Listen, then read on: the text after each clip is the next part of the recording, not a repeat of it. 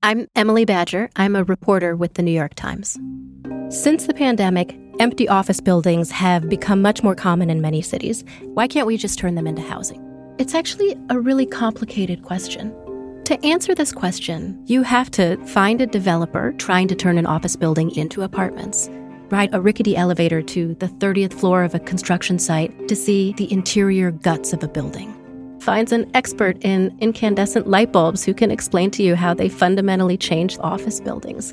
And that's just the beginning of what you have to do. When you subscribe to the New York Times, you are sending reporters like me out into the world to ask questions of dozens of different experts, to go and visit places most people don't get to go, to try to come back with answers, and then turn all of that into something that anyone can understand. If you'd like to become a subscriber, head to nytimes.com slash subscribe. You need to see the animated floor plans in this piece. From the New York Times, I'm Michael Barbaro. Here's what you need to know today. Across the country on Tuesday, voters will cast ballots in 435 House races, 35 Senate races, and 36 governor's races. To win control of the House, Republicans must pick up five seats from Democrats, a prospect seen as increasingly likely given historical patterns and polls showing growing Republican strength. To win control of the Senate, Republicans must pick up a single seat currently held by a Democrat, which may prove harder than winning back the House. Among the most closely watched Senate races are those in Pennsylvania, where recent polls show Democrat John Fetterman is deadlocked with Republican Mehmet Oz.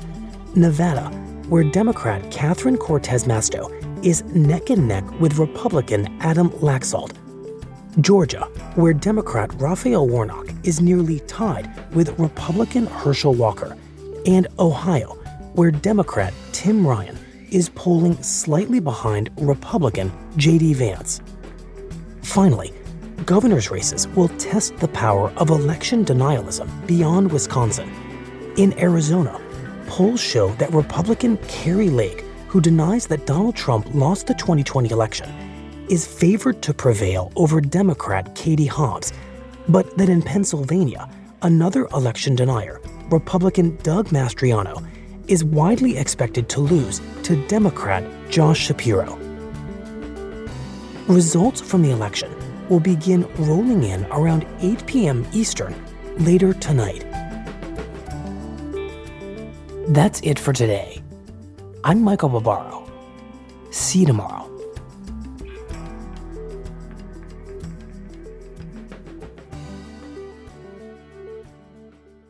This podcast is supported by the Freedom from Religion Foundation. I'm Ron Reagan, an unabashed atheist, and I'm alarmed by the intrusions of religion into our secular government. That's why I'm asking you to join the Freedom from Religion Foundation, the nation's largest and most effective organization of atheists and agnostics working to keep state and church separate. Phone 1 800 335 4021, 1 800 335 4021, or visit the Freedom from Religion Foundation at ffrf.org. Ron Reagan, lifelong atheist, not afraid of burning in hell.